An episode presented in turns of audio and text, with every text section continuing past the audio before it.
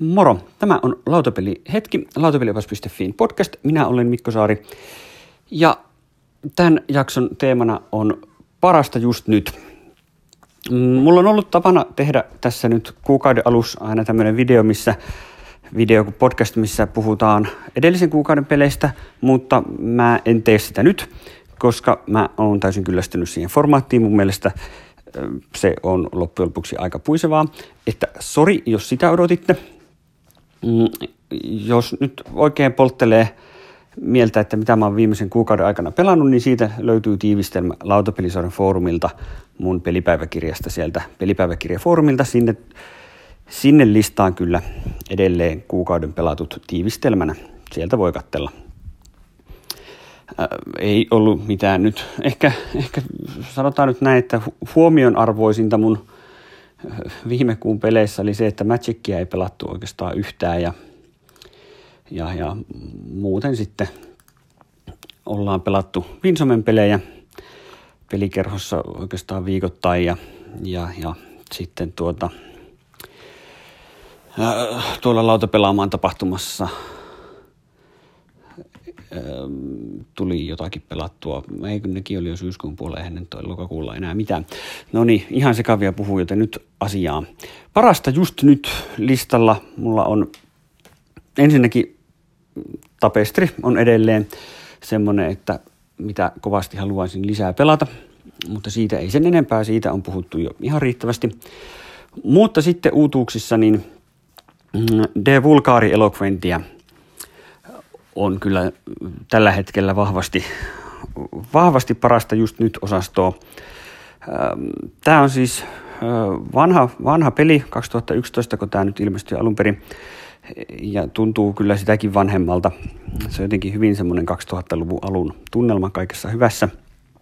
Ja tämä oli tosiaan keväällä joukkorahoituksessa mm, Kickstarterissa ja Kickstarterissa italialainen peli kun on, ja tota, tämä on, no aihehan tässä on siis, siis Italian kansankielen kehitys, tämä vulgaari, vulgaari latina, eli, eli kuinka, kuinka Italiaan paikallismurteista ja latinasta kehittyi tämmöinen yhtenäinen, yhtenäinen kansankieli.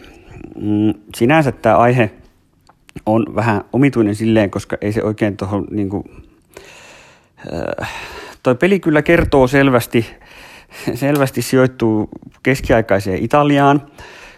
Siinä liikutaan Italiaa kartalla ja näin päin pois. Ja tämä keskiaikaisuuskin jotenkin siinä välittyy kyllä esimerkiksi siitä, että liikkuminen on hidasta ja vaivalloista ja yhteiskunta on, on sellainen kuin on.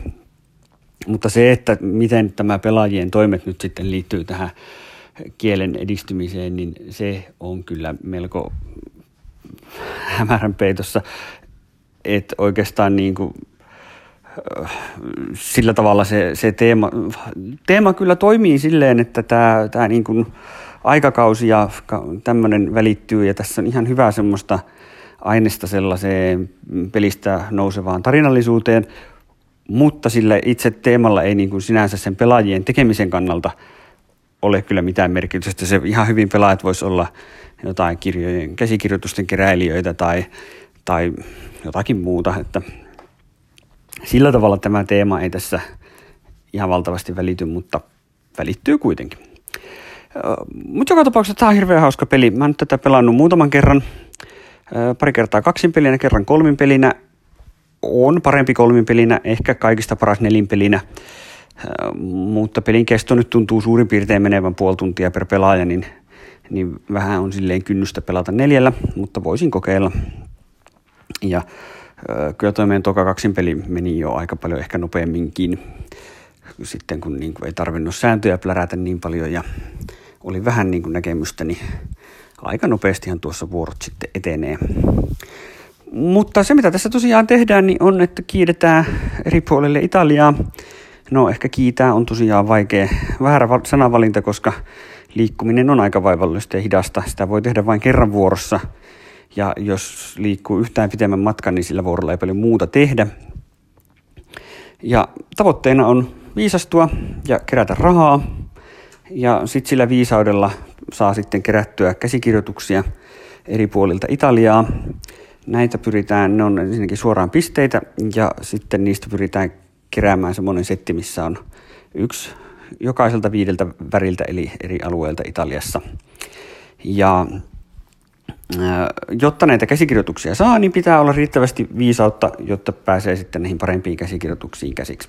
Siinä sivussa pitäisi sitten kerätä semmoisia kuutioita, joista saa vaikutusvaltaa politiikassa, koska pelin lopussa näillä kuutioilla saa sitten ostettua pisteitä. Pelaajilla on roolit, on joko kauppias tai sitten voi kauppiasta ryhtyä kerjäläismunkiksi ja siitä sitten aina kardinaaliksi asti. Ja sitten näillä äänillä lopussa yhdestä kardinaalista voi tulla paavia, näin päin pois, ja kauppiasta pankkiiria, kerjäläisveljestä munkkia. Ja kardinaalikin voi päästä tämmöiseksi kamarikardinaaliksi, jos ei paaviksi pääse. Ja näistä saa runsaasti pisteitä, joten tätä vaikutusvaltaakin on kerättävä. Ja sitten siellä on kaikenlaisia sivutavoitteita, mitä sitten voi suorittaa. Ja tässä on paljon, paljon kaikenlaista tekemistä ja aikaa kovin vähän. Kierroksia on rajattu määrä.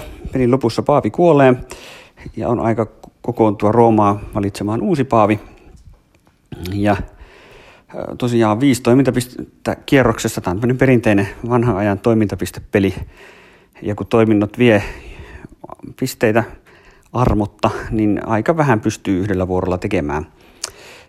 Ja tässä on paljon sellaisia elementtejä, että täytyisi vähän pohtia, että, jotka antaa vähän sellaista, että että haluaisit olla tietyssä puoli Italiaa tiettyyn aikaan. Sieltä tulee semmoisia eventtejä, että, eri kaupunkeihin tulee saataville bonuksia, jotka nappaa se, joka ensiksi ehtii.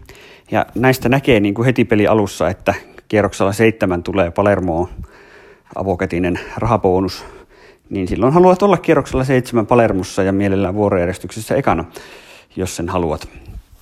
Niin tässä sitten sen kanssa kikkailu, että olet tosiaan siellä oikeassa paikassa oikeaan aikaan ja vuorojärjestyksessäkin sopivasti ekana, niin siinäpä onkin vähän miettimistä. Että tämä on hyvin tämmöinen strateginen peli, tässä niin kuin täytyy aika huolella miettiä, että mitä haluaa tehdä tulevillakin kierroksilla ja sitten toisaalta on tämä tämmöinen taktinen, että miten käytät toimintapisteet parhaiten. Oikein kiehtova peli kyllä, niin kuin tykkään tosi paljon jotenkin, tämä on ihan freesiä vaihtelua monille muille peleille, mitä tässä on tullut pelattua ja se on kyllä kaunis kuvitus ja ihan siivot komponentit on selkeästi tullut parannusta ekaan laitokseen aika laillakin, mutta, mutta tuota, edelleen kyllä keksisin muutaman kohdan, missä tätä voisi parantaa ja säännöistäkin on löytynyt muutama kohta, joita ei kovin huolella siellä selitetä. Mutta saapa nähdä. Täytyy ehkä ensi kerralla kokeilla, tuossa on sitten muutama semmoinen pieni lisäri mukana, jotka on, on uutta tässä Deluxe-editionissa. Mm, mä luulen, että ne voi olla ihan kokeilemisen arvoisia. Ne, äh, nyt kun on pari peliä pelannut, muutama pelin pelannut, niin näkee, että nämä lisärit tosiaan lisää joidenkin sellaisten juttujen houkuttavuutta, jotka ei muuten olisi ehkä ihan riittävän houkuttelevia, niin alkaa niin kuin hahmottaa, että minkä takia nämä on tähän lisätty. Siellä on esimerkiksi yksi, joka kovasti kannustaa menemään Sardiniaan, joka muuten on vähän semmoinen takapajula, jonne ei välttämättä halua mennä. Mutta täytyypä testata. Ihan mielenkiintoisia juttuja tässä kuitenkin on. No, toinen juttu, mikä todellakin on parasta just nyt, on Tom Lehmanin Re Arcana. Tämä on tämmöinen mm, velho, velhojen välinen mittelö. Ja tämän kanssa mulla kävi niin, että mä sain tämän jo tuossa pari viikkoa sitten lainaa meidän peliporuka Villeltä joka Instagramista löytyy nimimerkillä Will Be Playing ja postailee sinne hienoja kuvia peleistä. Kannattaa seurata. Ville ei ollut ihan hirveä rearkaana ystävä sitten ennakkohehkutuksesta huolimatta, joten peli liikeni kyllä lainaa. Mulla vaan meni sitten melkein kaksi viikkoa ennen kuin mä ehdin sitä edes kokeilla, mutta nyt viikonloppuna onneksi ehdittiin. Ja lauantaina kun testattiin, niin päädyttiin pelaamaan lauantai-aikana kuusi peliä sitä sitten yhteensä. Se on aika nopea peli, se ei kovin montaa kierrosta kestä, kun että tietää mitä tekee. Ja me niin kuin suurin piirtein toisesta pelistä asti saatiin niin kuin kiinni, että miten tämä homma toimii. Eka oli vähän hapuilua, mutta sitten se osoittautui kyllä todella, todella kiinnostavaksi peliksi. Aivan siis kyllä niin kuin herkullinen tämmöinen koneistorakennuspeli, jos ei kuitenkaan se koneistorakennus ole sitten mitenkään ihan huikea isossa osassa tässä on siis aika tämmöinen minimalistinen rakenne, eli pelaajat saa pelialussa kahdeksan sattumanvarasta artefaktikorttia. Nämä on ne niin kuin pääasialliset pelikortit. Ja sitten saa kaksi, kaksi tämmöistä maagikorttia, jotka on sitten, joista valitaan toinen, jolla pelataan, joka on sulla koko ajan pelissä. Ja pelialussa sä saat katsoa kaikki ne sun artefaktikortit. Ja sitten sen pohjalta saat sitten valita, että millä maagilla pelaat. Ja sen jälkeen sitten tota, itse pelissä joka vuoro sitten sulla on että kortteja, sä saat kolmen kortin kädenpeli alussa, joka vuoro saat nostaa yhden lisää. Ja niitä kortteja voisit pelata, ne maksaa jotakin resursseja. Ja sitten niitä pelattuja kortteja voi käyttää, niissä on erilaisia juttuja sitten, että siellä on esimerkiksi kortteja, jotka tuottaa sulle joka vuoro resursseja, ja, sitten niissä voi olla jotain konversiojuttuja, että esimerkiksi käytä yksi vihreä, niin saat punaisen ja musta. Tai sitten voi olla, että laitat tähän kaksi sinistä, niin saat ensi vuorolla ne siniset takaisin ja lisäksi yhden vihreän. Mutta tavoitteena tässä on saada 10 pistettä ja nämä kortit ei niin kuin varsinaisesti tuota pisteitä. Tästä puuttuu niin kuin, niistä korteista se, että, että tuota, muuta X-resursseja pisteiksi. Jotta saa pisteitä, niin tarvitaan kahta asiaa. Toinen on monumentit. Monumentit maksaa neljä kultaa. Kulta on kaikista hankalin resurssi hankkia. Ja sitten monumentit tuottaa jotain yhdestä kolmeen pistettä ja sitten mahdollisesti muita etuja. Ja sitten on tämmöisiä places of powereita. Ja nämä voimanpesät on sitten semmoisia, niitä on öö, viisi pelin alussa, ne on kaksipuolisia laattoja, että siitä arvotaan kumpi puoli on esillä. Ja nämä on sitten semmoisia kalliita laattoja, joissa on sitten, on sitten näitä voittopistekoneistoja, joihin pystyy. Siellä on esimerkiksi semmoinen pahuuden katakompi, mikä maksaa tosi paljon mustaa, ja sitten sitä voi, se tuottaa pisteitä sitten sen mukaan, minkä verran sinne on saatu ladattua mustia laattoja, niitä saa, tai siis mustia resursseja, ja niitä mustia resursseja saa sinne sillä tavalla, että sen voi joko täpätä, jolloin sinne saa yhden, tai sitten maksamalla viisi mustaa, niin sinne saa yhden mustan. Eli käytännössä haluat siis mahdollisimman paljon tuottaa mustaa, jotta voit sitten ladata sitä katakompia siihen sitten. Mutta se mustan tuottaminen taas sitten suurissa määrin onkin sitten vähän työlämpi juttu. Mutta sitä varten taas sitten voi olla, että jotain toista väriä pystytkin tuottamaan enempi ja sitten on esimerkiksi semmoisia sitten taikaesineitä, joilla pystyy muuttamaan esinettä väristä, resursseja väristä toiseen ja näin päin pois. Aika himmeli silleen tuntuu ensi alkuun, mutta sitten tämä on kuitenkin todella niin kuin napakka jännittävä peli. Ja tässä on, on tosi hienoja ajoituskysymyksiä. Tämä on tosi tiukka ja nopea peli silleen, että tämä on niin kuin, nopeimmillaan mahdollista kai voittaa kolmessa kierroksessa.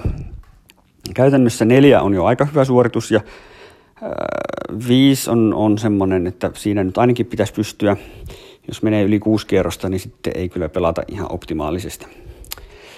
Ja tässä pitäisi saada korttia kiertää, koska korttia voi käyttää siihen, että joko sen pelaa ja tekee sitä, mitä tekee, tai sitten sen kortin voi heittää pois ja ottaa resursseja tilalle. Sitten esimerkiksi se, että ensimmäisenä passaava saa yhden voittopisteen, semmoisen se aloittajamerkki on yhden voittopisteen arvone, niin siinäkin esimerkiksi on on kaksin pelissä varsinkin niin kahden pisteen swingi, jos sen saa otettua toiselta. Ja kun tavoite on vain 10 pistettä, niin kahden pisteen swingi onkin aika kova juttu. Meillä oli esimerkiksi yksi peli, jossa tilanne oli, oli 11-11, eli kumpikin oli niin kuin periaatteessa valmiina voittaa. Voitto tarkistetaan aina sitten, kun molemmat on passannut ja kierros loppuu mutta tasapelin tullen voittaa se, jolla enemmän resursseja jäljellä. Se olisin ollut minä. Ja mulla oli lisäksi vielä sellainen voimanpesä, jossa oli ominaisuus, että tarkista voittoehto nyt. Eli mä olisin seuraavalla vuorollani voinut sen käyttää ja oltaisiin todettu, että peli on 11 11, mulla on 5 resursseja, sulla on nolla, minä voitan. Mutta mulla oli, oli se aloittajan merkki edelliseltä kierrokselta jäljellä, joten Noa pystyi tekemään sen, että just ennen kuin mä olisin seuraavalla vuorolla voittanut, niin se passas, jolloin aloittajamerkki siirtyi sille. Tilanne olikin 10-12. Mun tasapelivoitosta ei ollut mitään hyötyä. Mä en voinut enää tehdä mitään. Mä passasin. Kierros päättyi. Peli loppu. Hävisin. Sitten hyvin tämmöisistä niin pienistä asioista on Re Arkanassa voitto, voitto kiinni. Että tämä on kyllä äärimmäisen kiehtova peli. Tosiaan pelattiin kuusi peliä aika lailla saman tein. Mä näkisin, että tämä voi hyvin olla sellainen peli, jota mä päädyn pelaamaan sen 50 kertaa, koska tämä on vaan niin järjettömän kiehtova. Tässä on erilaisia peliformaatteja, voi pelata joko ihan niin kuin sattumanvaraisella pakalla tai sitten voi draftata. Me kokeiltiin sellaista, missä pelataan niin kuin kolmen pelin sarja, jossa ekassa pelissä on satunnaiset pakat, sitten ekan pelin jälkeen, jälkeen laitetaan kortit, kortit jakoon ja pelataan niillä samoilla korteilla, mutta ne draftataan siinä välissä, välissä sitten, että, että pistetään uuteen jakoon, niin voi sitten toiselta nyysiä ne parhaat kortit sieltä itselleen ja sitten jos, jos sen tokan pelin jälkeen tilanne on vielä yksi yksi, niin sitten pelataan vielä niillä samoilla korteilla uusinta eräperää. Tämä oli aika hauska, hauska formaatti ja täytyy testata, miten sitten ihan varsinainen draftikin onko mitä muita draftin menetelmiä tässä nyt sitten olisi. Mutta että tämä on, Re Arcana on kyllä erinomainen peli. Suosittelen lämpimästi kaikille tämmöistä napakoitten koneistonrakennuspeli pelien ystäville. Mutta täytyy testata, miten tämä toimii useammalla pelaajalla, että onko tämä nyt sitten kuinka fiksu fiksu monin peli vai onko tämä niin vaan, mä luulen, että tämä voi olla mulla pääasiassa kaksin peli, mutta ainakin tämä toimii kaksin pelinä aivan järkyttävän hyvin. Että tätä nyt varmasti tullaan lähiaikoina pelaamaan paljon, koska tämä on niin lyhyt ja nopea ja pitemmille peleille on aina vähän hankalampi löytää aikaa, kun on kaiken maailman harrastuskiireitä lapsilla ja muuta, niin, niin, niin tämmöiselle lyhyelle on aina tilausta ja Res Arcana on kyllä todella hyvä. Ja tuota, viimeinen tässä nyt parasta just nyt listalla ei ole vielä ilmestynyt peli, vaan on vasta ensi vuoden juttuja, mutta tätä on ollut mukava fiilistellä, eli, eli se on Oath Chronicles of Empire and Exile, eli Cole Verlen ja Leader Gamesin tuleva peli. Mm.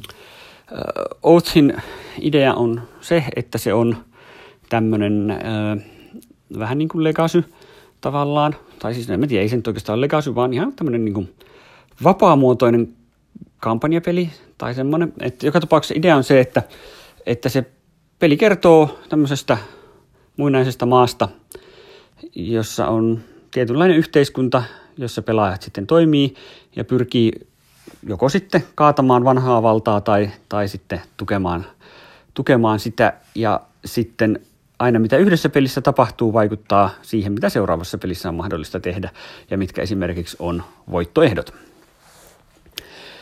Tästä on nyt Cole Verle kirjoitellut kolme osaa suunnittelupäiväkirjaa ja sen perusteella tämä vaikuttaa todella kiinnostavalta.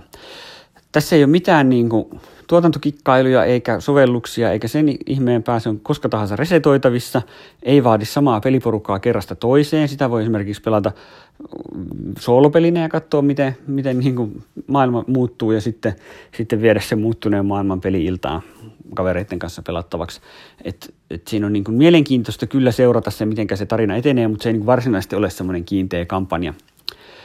Että tämä on ilmeisesti jotenkin niin kuin pakkoihin perustuva, että, että korttipakkoja muutetaan sitten, että tietyt voittoehdot lähtee pois pelistä ja näin. Mutta tota, tämä, tämä vaikuttaa kyllä todella, todella kiinnostavalta. Tämä tulee ensi vuonna, ensi vuonna Kickstarteriin alkuvuodesta vissiin ja sitten, sitten jossain vaiheessa jossain vaiheessa sitten tuota, milloin sitten loppuvuodesta ilmestyykään. Et tällä hetkellä kuulostaa ihan todella mielenkiintoiselta ja aion lukea kyllä näitä päiväkirjoja huolella. Colverlen pelit ei ole ollut mulle ihan mitenkään niin sataprosenttisia osumia, mutta ja että monet on ollut semmoisia, jotka on, on teoriassa kiinnostavampia kuin käytännössä pelattuna, mutta saa nähdä, odotan mielenkiinnolla, miten tämän Oathin kanssa käy, että onko tämä sitten ruutin kaltainen todella oikeasti kiinnostava peli vai, vai sitten enempi semmoinen Infamous Traffic osastoa kiinnostava teoriassa. Mutta tätä on nyt mukava, mukava seurata. Tämä on nyt oikeastaan ainoa tämmöinen uusi peli, jonka hype millään tasolla kiinnostaa.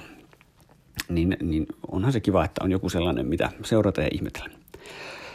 Ei muuta kuin hyviä pelejä ja joulun odotusta. Lautapelioppaa joululahjallista tekeminen alkoi tänään. Mä koitan sen tässä nyt seuraavan parin viikon sisällä saada tehtyä ja julkaistua ensimmäisen version ainakin, niin pääsette sitä sitten jakamaan ihmisille, jotka pohtii, että mitä lautapelejä joululahjaksi kannattaa ostaa. Tänä vuonnakin on kuitenkin ihan kiinnostavia pelejä, joita voi sitten ihan tavallisistakin kaupoista löytää. Ei muuta kuin kiitos